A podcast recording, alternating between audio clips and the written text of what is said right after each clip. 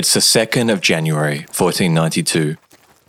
Through a muddy field in southern Spain, a column of sad looking human beings passed by. Dressed in their finest linens, the procession plodded past their onlookers, crowds of people who had turned up just to see their humiliation. Their faces a mix of pity, scorn, and apathy as the group shuffled past them, the last Muslims of Spain. To the crowd, these people were foreigners. Their clothes, their culture, and their religion didn't fit into their Christian nation. Leading the column was a small, nondescript man. He was dressed simply but elegantly. If it wasn't for the stallion he rode, nothing would have distinguished him from the rest of the column. Neatly groomed, he sported a short beard with a black turban. He kept his posture straight, but his large, sad eyes betrayed him.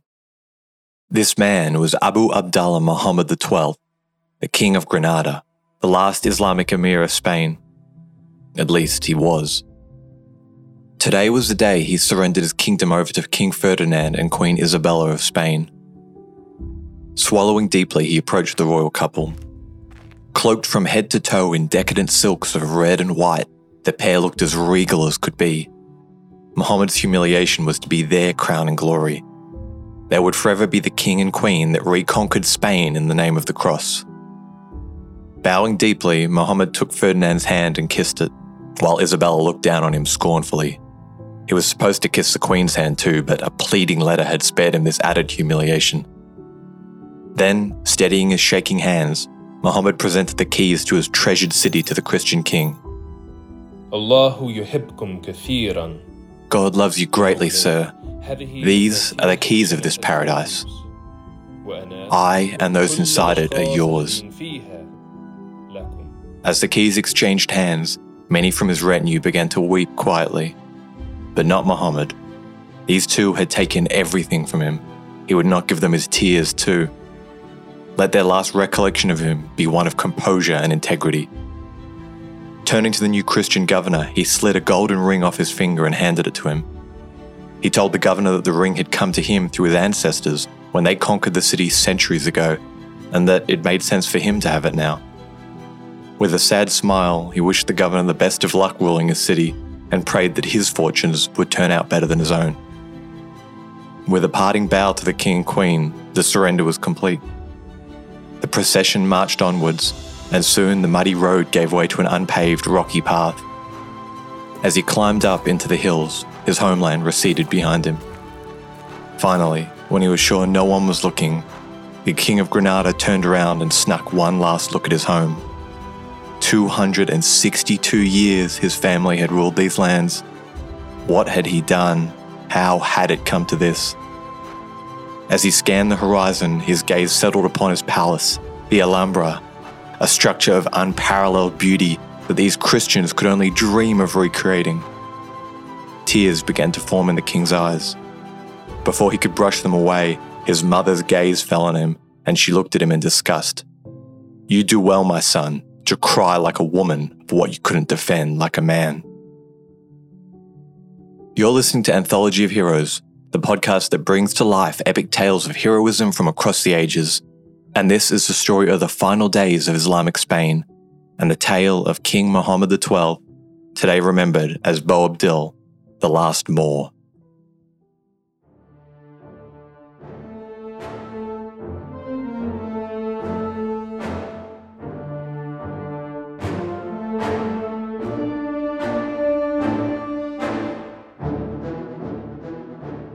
Welcome back to Anthology of Heroes. If you're just joining us for the first time, welcome. This episode forms the fourth part of a series exploring the Reconquista. The Reconquista was the so called re-Christianization of Spain that occurred from the 8th century to the 15th century. This mini series tells the story of this important period through the eyes of three individuals who lived hundreds of years apart. In our first episode, we covered the life of Pelayo, a Christian guerrilla leader who led his tiny kingdom of Asturias against Muslim rule in the 8th century. In our second and third episode, we followed El Cid, the most famous Spanish hero of all time, a cunning and independent commander who made his mark in the 11th century, a time when Christian kingdoms were gaining ground against the Islamic ones. And in these final two parts, we'll explore the life of Muhammad XII, or Boabdil, as he's known in the West. Boabdil was the final Islamic ruler of Spain who governed the southern state of Granada. If you haven't tuned into our earlier episodes, this one is fine to listen to as a standalone, but there will be occasional callbacks to people or things that happened. On top of that, the significance of an event like this, the fall of the final Islamic kingdom to Christian forces, might not have the same impact if you're not across what happened beforehand. Either way, happy to have you with me. Let's get into it. The story of Boabdil, the Last Moor. At the end of our last episode, that's El Cid Part 2, Spain was split fairly evenly between a Christian north and a Muslim south. The Muslim kingdoms, known as Taifas, had united under the stern command from the North African conqueror Yusuf ibn Tashfin, whose military skill had blunted the Christians' attempt at pushing any further south. Yusuf had bought the Taifa kingdoms some breathing room, but as soon as he was gone, the rot seeped in quickly. Yusuf's dynasty, known as the Almoravids, had been popular thanks to its simple, straightforward interpretation of the Quran. No flowery language, no metaphors, just the word of God served straight up. It was a view that the nomads of North Africa could get behind. But after his death, his heirs were a different story. Well educated in lavish palaces, they set themselves apart from this ascetic, simplistic lifestyle that their ancestors championed. Soon, a band of rebels vowed to restore the religious unity that they had in the past. Today, we call this rebel band the Almohads, which is a Spanish derived word from the Arabic word al muwahidin. I think I'm pronouncing that right, meaning upholders of the divine unity. In other words, these guys felt like the government had lost touch with its original interpretation of God's law. So Almoravid equals current rulers and Almohad equals the rebel group trying to overthrow them. In North Africa, the Almoravids began to struggle more and more to contain the rebellion. Civil war broke out, and the Taifa kingdoms of Spain were left in the lurch. They had relied on the Almoravids for protection from the Christians, and now they were told, you know, sort yourselves out, we've got bigger fish to fry right now. The Taifas of the north of Spain, especially, were really on their own as the Christian appetite for land grew and grew. The Christian forces were not always united, but momentum was on their side. It was easier to attack an isolated Muslim kingdom compared to starting a war against a Christian state that would probably drag in others. Down in Italy, His Holiness the Pope had started to take a personal interest in the affairs of Spain. While Jerusalem and the Holy Land was priority number one, Spain was now a second front for the Holy War, and the Vatican could call upon soft power that no other institution on earth could tap into. And that was retribution in the next world. Weaponizing God's mercy, the Pope promised that in exchange for fighting the infidels of Spain, a man would be forgiven for all of his sins. From market squares to church pulpits, his agents preached a holy crusade, a reconquest of old Christian lands that the wicked Moors had stolen long ago. And when the carrot failed, he used the stick. Dukes and lords were excommunicated from the church for daring to make war with their Christian neighbours instead of sending their men to Spain to cleanse Christian lands. By doing this, the Pope aimed this hose of Christian aggression towards the Muslim states. In a time where the Muslim world was fracturing, no longer united under a single leader, the unity of the Catholic Church was a huge advantage. As the idea of reconquering old Christian lands became more and more popular, crusading orders sprang up. You've probably heard of the Knights Templar and the Knights Hospitaller, but there were other less known orders like the Knights of Santiago from northern Spain or the Order of Aviz from Portugal. Serving in these orders was prestigious, and highborn families from across Europe cycled through them, bringing into Spain well trained regiments of men who would serve in the armies of one of the many Christian states. By 1212, the Spanish mainland was crawling with Christian orders spoiling for a fight. The Almohads, who had supplanted the Almoravids, were eager for a round or two as well. The previous caliph had dealt the Christian forces a very nasty blow 20 years earlier, and it was time for the new guy to make his name. And make his name he would. At Jaén, in the south of Spain, the Almohad army lined up for battle. It would turn out to be the most important engagement in the history of the Reconquista, the point of no return for Islamic Spain. The Christian victory at the Battle of Navas de Tolosa is strongly propagandized by the Christian church, and you can kind of see why. For the first time, almost all the Christian kingdoms of Spain were united, as well as five crusading orders from all over Europe, a truly unified front against the arch rival of their faith. Taking a strong defensive position, the Almohad Caliph had taken control of the only pathway through the mountains heading south, leaving the Christians with few options except a full frontal engagement. As the Christian coalition mulled over their options, a shepherd approached them, who, of course, knew a forgotten path around the mountains. So, sneaking around the back, the Christian forces surprised the larger Muslim army. The lack of room in this thin mountain pass led to vicious, bloody hand to hand fighting, which the Christian forces excelled at. Usually, the Almohads relied on outmaneuvering their opponents. To them, the perfect battlefield was a flat plain with lots of room. But here, a source says that the fighting was so intertwined, neither side could even use their bows because the risk of friendly fire was so high. Even though movies like 300 or Lord of the Rings love to portray warfare like this, these kind of medieval battles were pretty rare. Stuck in a gory melee with an opponent that outnumbered them, King Sancho VII of Navarre on the right flank realized they couldn't go on like this for too much longer. As the Templars created a gap in the lines, Sancho kicked his horse into action and led his best men through the breach to the nucleus of the enemy. Cutting down whoever stood in their way, the men barreled towards the command tent where the Almohad Caliph himself was overseeing the battle. The attack caught him off guard and he panicked. According to some sources, he had a large group of African slave soldiers that likely saved his life as he made his escape out the back. The attack was so lightning fast that he didn't even have a chance to take his banner with him. Seeing the banner fall from the command tent, the Almohad army actually, you know, I'll let one of the kings who was there tell you what happened. Quote Brandishing our weapons, we broke through their line, despite their vast numbers and courageous resistance as they stood firm around their lord. The lord then slew with his sword and his cross an uncounted multitude of enemy, and the king of the Saracens and a handful of others turned and fled. His men resisted our attacks for a while, but after dreadful slaughter, the survivors were put to flight. We pursued them until nightfall, and we killed more of them during the pursuit than we did in battle.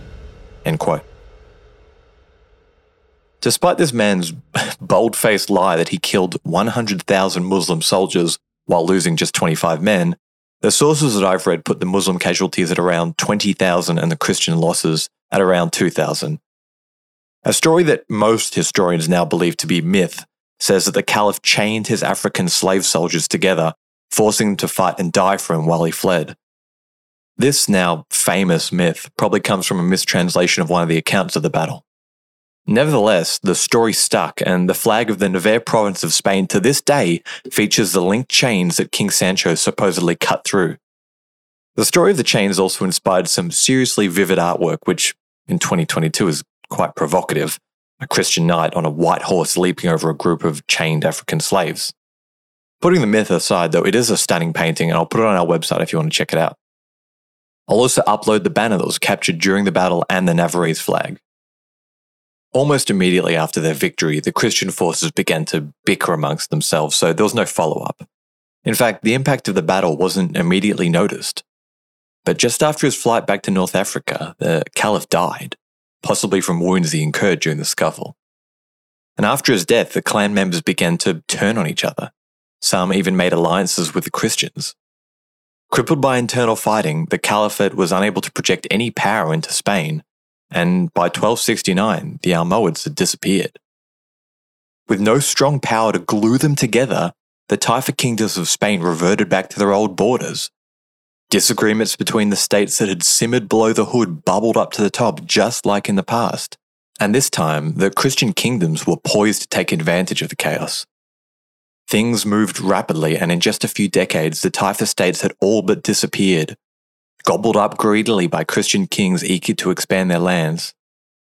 In the midst of the chaos, one man managed to drag his family up a few rungs on the social ladder. His name was Abu Abdallah Muhammad ibn Yusuf ibn Nasir, or Muhammad I as I'll call him.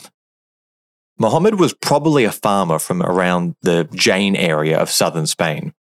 He was able to trace his bloodline back to a companion of the Prophet and was popular enough to start a rebellion against the crumbling government of Granada. With the promise of loyalty, he gained himself some Christian muscle and soon he was king. There's, there's no easy way to say it. His success was at the expense of other Muslim kingdoms. He wasn't the first to make this kind of dirty deal with the Christians, but he might have been the last. Because by the time the dust settled in 1230, all other Muslim taifas of Spain had disappeared. For doing his part, Muhammad I was given the right to rule the Kingdom of Granada on behalf of the Crown of Castile, the most powerful of all Christian states of Spain. And so, with a kiss to the royal hand, the Nasrid dynasty was born. After receiving the royal stamp of approval from Castile, the first Nasrid got to work on his legacy. Even though the state of Granada was dwarfed in size by its Christian neighbours, it was still a force to be reckoned with. If it came to it, the state could stand up a formidable army. Its men were motivated and hardy, and had close ties to Morocco, which was a hop, skip, and a jump away. Its capital, also called Granada, was well protected with cliffs and gorges guarding its weak points, and strong castles that could serve as rally points for raiding. At the center of the state lay its beating heart, a city within a city, the Alhambra.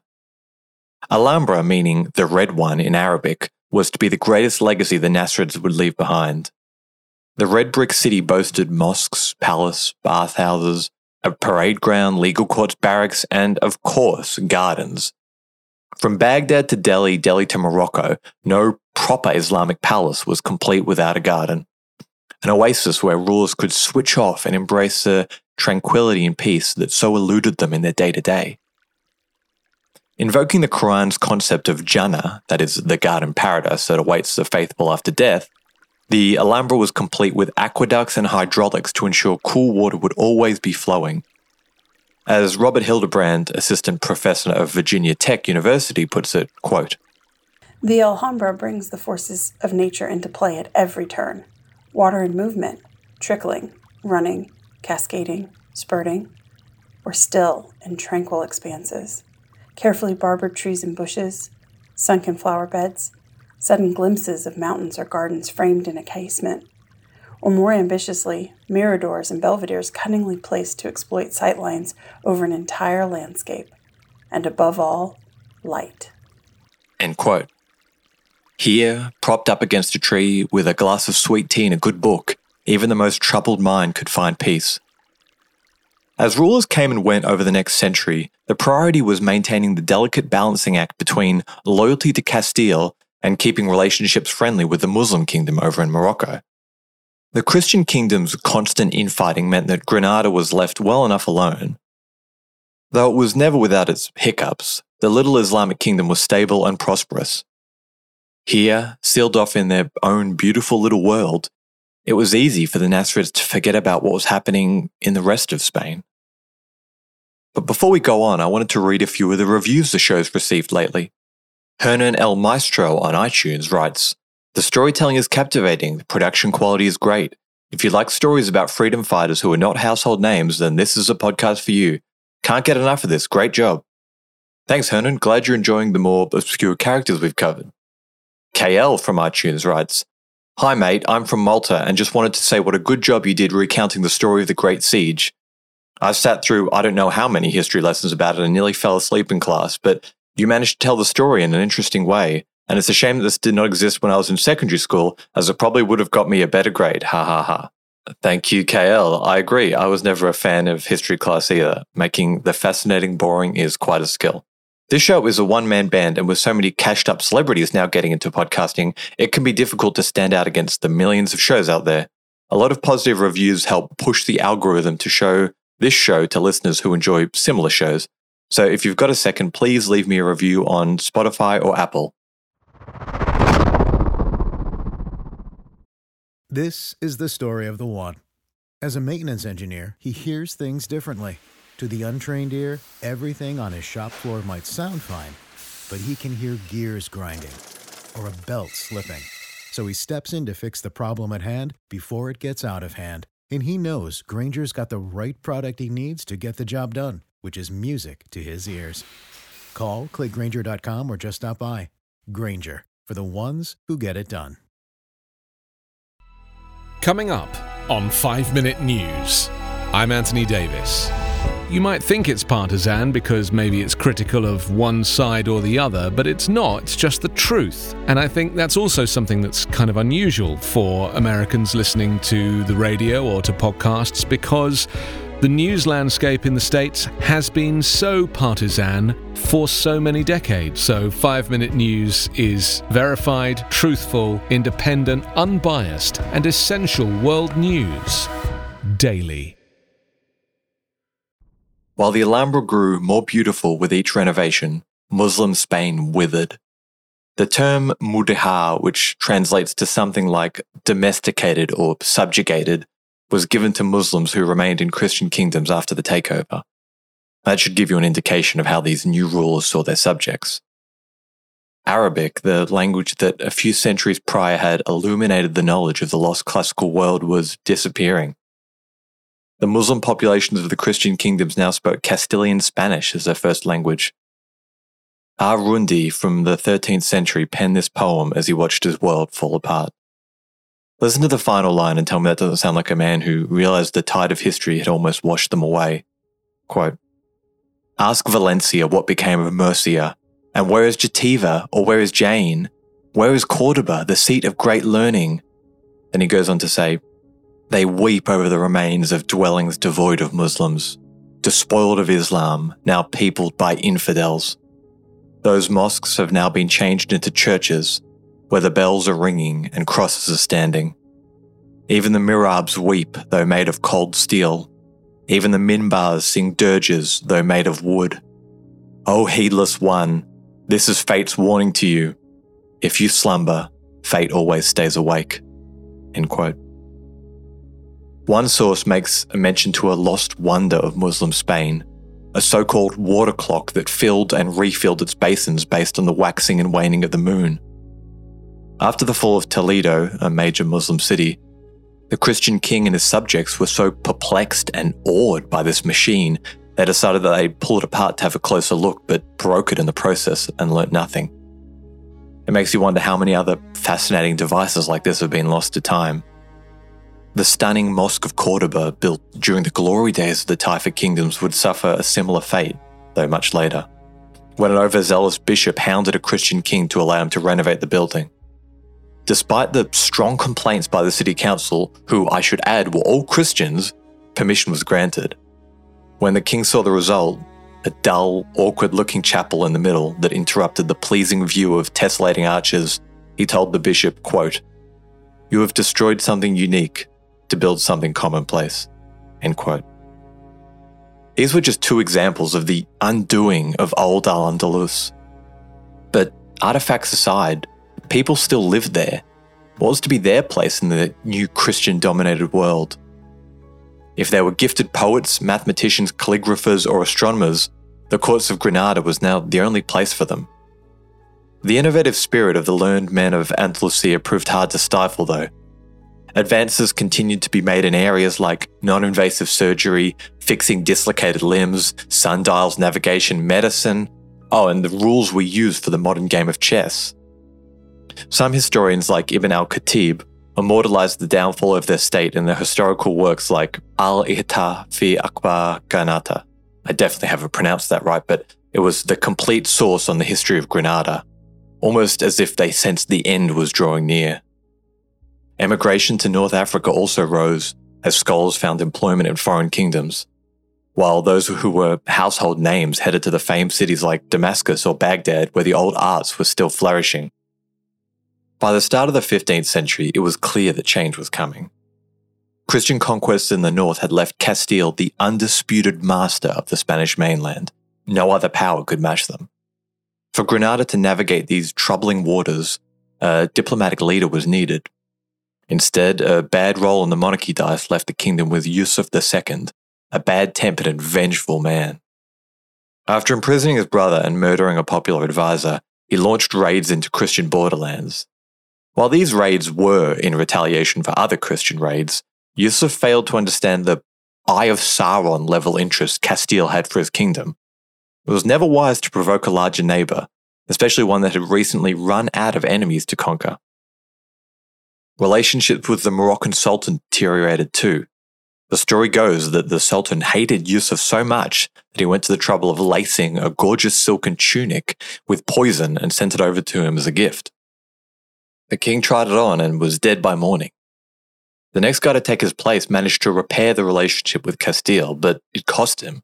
He was made to surrender a key fortress that guarded the main route into the Kingdom of Granada. It seemed like, even at this early stage, the King of Castile was stacking the chessboard for a big play later on. Granada had learnt its lesson don't poke the bear. Castile needed to be kept friendly no matter the cost. But the wheels had already begun to fall off. The reigns of its kings got shorter and shorter. Plotting led to overthrows, which, even when successful, led to purges of the government, which led to uprisings, which led to debt, and the cycle just repeated itself. Castile began to take a more and more active role, supporting candidates they liked and plotting against ones they didn't. As L.P. Harvey of London University puts it, the Kingdom of Granada was, quote, in the process of bleeding to death from internal wounds, end quote. In the year 1411, the kingdom just barely managed to repel Morocco's attempt at taking the Strait of Gibraltar. This tiny strait of water, only 13 kilometres or 8 miles across at its shortest, was all that separated Christian Europe from Muslim Africa. The kingdom had to hold on to it at all costs. Drowning in debt and politically unstable, Granada was on its knees and it began to look for support further afield. The powerful Mamluk dynasty of Egypt was its best bet. Although the Mamluks were sympathetic to the plight of their Islamic brothers, it was just too far away for them to help. Just as the kingdom of Asturias once was, Granada was now an isolated outpost on the edge of the world. With each passing year, more and more uncles, brothers, or illegitimate children of the royal family began to approach Castile. The usurper would ask for men, munitions, or money to help them take power in exchange for giving Castile a castle or perhaps paying a higher vassalage tax. Again and again, long term stability was traded for short term gains. Everyone was just kicking the can down the road. The government began to lose control of the countryside, Large cities like Malaga would every so often declare independence. Each rebellion became harder and harder to defeat, and it weakened the kingdom. The greatest threats to the realm now came from the ruling family.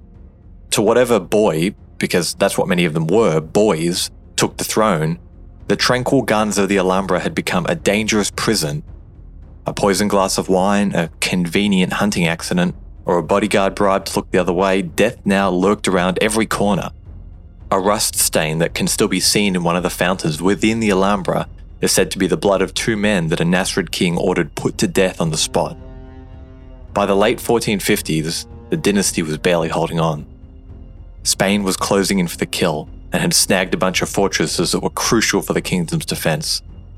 Rising costs for tribute had forced the royal family to sell many royal villas. The economy was falling apart too. They began to rely more on imports, and the famous porcelain that was once a trademark of the state began to move its production north to Valencia. All the while, taxes rose sharply for the ordinary person. Historian J.N. Hillgarth states that, on average, the layman paid three times the tax in Granada than he would have paid in an equivalent Christian state to the north. The society was now dominated by tribal leaders that made up the countryside, and with these guys finding themselves under more and more pressure from whatever Nasrid ruler was in place for that week, it's little wonder why rebellions cropped up so regularly. Somewhere around this time, a baby boy was born into the splendid, treacherous halls of the Alhambra. According to the stars, the date of his birth was not a good one, and before he was even pulled from the womb, court astrologers exchanged grimaces and whispered a nickname El Zogoibi, the unlucky one. The planets definitely had that right. The boy's life was to be almost completely controlled by events that had been set in motion centuries before his birth. His name was Abu Abdallah Muhammad XII, or Boabdil as we call him in the West. He was to be the 23rd Nasrid Emir of Granada and the very last Muslim ruler of Spain.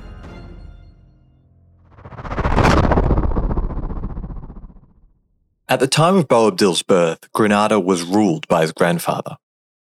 The young prince's childhood was one of bloodshed, with a thin veneer of grandeur stretched over it. I'm not going to go into detail about how many rulers quickly rose and fell in such succession before him, but I mean, it was a lot. the young prince's teachers and servants would have tried to shield him from the violence that swirled around him, but you know, kids are observant, they know what's going on. Like the time his grandfather had all the leaders of a clan brought into the Alhambra before ordering every single one of them to be decapitated.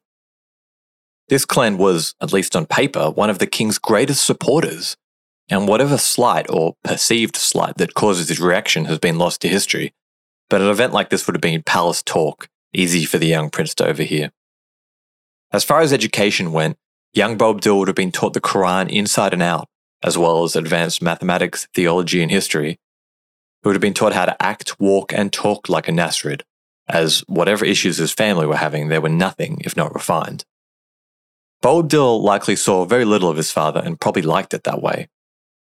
His father, Abul Hassan, was warlike and cruel, and the man had little time for his son. He had long since fallen out of love with Boabdil's mother, if indeed he ever loved her at all. Their marriage was a political one intended to create peace between two rival clans. He had done his duty and given her a son, and now he spent the majority of his time in one of the towers of the Alhambra with his new wife, a Christian maid named Zoraya, who he had fallen madly in love with. Boabdil's mother was named Aisha, and like her namesake, the Prophet's favourite wife, she was a force of nature, as wealthy as her husband, she owned several estates, and when she was at court, she ran a tight ship, a real no nonsense type of woman. When she first found out about her husband's new lover, she snuck into the woman's bedroom one night and beat the crap out of her. I mean, she nearly killed her. But it made no difference. The slave girl had enchanted her husband. And after the beatdown, he doted on her even more and insisted all the mosques in Granada pray for her recovery. Aisha was divorced, and the king never spoke to her again but she knew how politics worked in Granada. Let the king have his new plaything because she wasn't going anywhere. As long as her son Boabdil lived, her husband and the state owed her their respect, however reluctant it might be. In a world where blood ruled, Boabdil would have lived a lonely existence where his immediate family either avoided him or used him as a pawn to advance their own social standing. Before he was five years old, Boabdil's father led a coup against his father, the king ousting him. By the time the dust settled, King Abul Hassan sat on the throne of Granada, while his brother, known as El Zagal, a nickname we'll get to later, ruled the semi breakaway city of Malaga, the most important port city of Granada, right on the coast. While these brothers disagreed on almost every topic, there was one thing they saw eye to eye on that Granada needed to free itself from the crippling payments it was sending to Castile these two were determined to usher in a new era for Granada. They would rule over an independent state where the faithful could live undisturbed. But just as there had been a change in leadership in Granada, to the north, a cataclysmic event had occurred. Muslim sources talk of ill omens that were spotted all over Granada. Torrential rains flooded the fields, and a comet with a tail in the shape of a sword was seen before dawn for 30 days. What had happened? Well, the two richest and strongest Christian nations of Spain had become one. Through a royal marriage, the lands of Castile and Aragon had united. The Spain of the 21st century had just been born. Isabella and Ferdinand. Ask any Spaniard, and the names are very familiar. They're the King Henry VIII, the Abraham Lincoln, or the Napoleon of Spain two people who, once united, would create the Spanish powerhouse of the 16th and 17th century. But how did these two come together? Well, if this was a rom com, I'd tell you that they were star-crossed lovers who were childhood friends who drifted apart. Then, after a string of bad relationships, fell into each other's arms and locked lips on a stormy night in New York City. But because that's not how we do things here, we can be real. For Isabella, Ferdinand had been something like her fifth husband to be, with a throng of suitors either dying or rescinding their offer to marry her. For Ferdinand, who was marrying up, the union was a mess of treaties and documents that desperately tried to uphold his masculinity, lest he be seen as a kind of cuckold junior husband. They were also second cousins. Isabella was born second in line to the throne of Castile, the spare to the heir of her older brother. And for a princess, she lived a fairly squalid existence, at least for her early years. Her father died when she was young, and her mother fell into a depression which she never really recovered from. The young princess's coping mechanism, her bedrock, became the church, which would turn out to be a cornerstone of her rule. As time went on, her confidence grew and she blossomed into a formidable young woman. Thin and wiry, with an oval face, dark ginger hair, tight pursed lips, and a long, somewhat bulbous nose, Isabella was determined to leave her mark on the kingdom she ruled. After so many bad marriage setups, she remembered a boy that she had known since childhood, Ferdinand. Though her brother, the king, forbid her to marry him, she had had enough of other people making poor choices on her behalf. She told her courtiers, quote, it has to be he, he and no other, end quote. Young Ferdinand of Aragon was a solid choice for a few reasons. The prince was physically strong and good looking with soft features, pensive eyes, and large lips. Bit of a side note when you Google this guy and you see a bleary eyed looking bloke with a double chin who looks like he's just come off a bender, take note this is a portrait that was painted in his later years. By all accounts, he was quite good looking when he was young. Isabella may have been apprehensive at first, her new suitor was known to be a bit of a ladies' man, but once they met, she found him to be remarkably humble, especially when dealing with servants. He was intelligent, a child chess prodigy, in fact, with a good understanding of warfare, handy with the lance and the bow, but most importantly, he was used to outspoken women, with his mother sharing many traits of his future wife. The reign of this wonder couple started off with a few hiccups, there was lots of jockeying for titles, privileges, and birthrights from the Aragonese camp. As Ferdinand was marrying up, they wanted to make it clear who was king and who was queen in this relationship. But Isabella wasn't about to be pushed around either. The bruised ego of courtiers who couldn't deal with uh, the shame of taking orders from a woman was not her problem. Eventually, the two settled into a rhythm that suited them both. The strength in this couple was that they knew that they were embarking on something brand new they realized early that this merging of Spain's two great estates was uncharted territory, and it was up to them to make or break it. Isabella compromised a little, realizing that Ferdinand looking like a cuckold husband was no good for Spain, and eventually he was elevated to a status equal to her. With their collective hold over Iberia secured, the borders of the country we now call Spain were clear. The only wrinkle in their otherwise perfect state was the shrunken remains of an old power a bitter reminder of an era long past, a time when Christians, just like themselves, cowered in the shadows. People like this no longer had a place in Isabella and Ferdinand's Spain. And on that note, I will end the episode there. There are some larger than life characters in the story, and as you'll see soon, the Alhambra is only big enough for one of them. Join me in part two in two weeks for the conclusion of our five part series on the Reconquista. This has been Anthology of Heroes. Thanks for tuning in.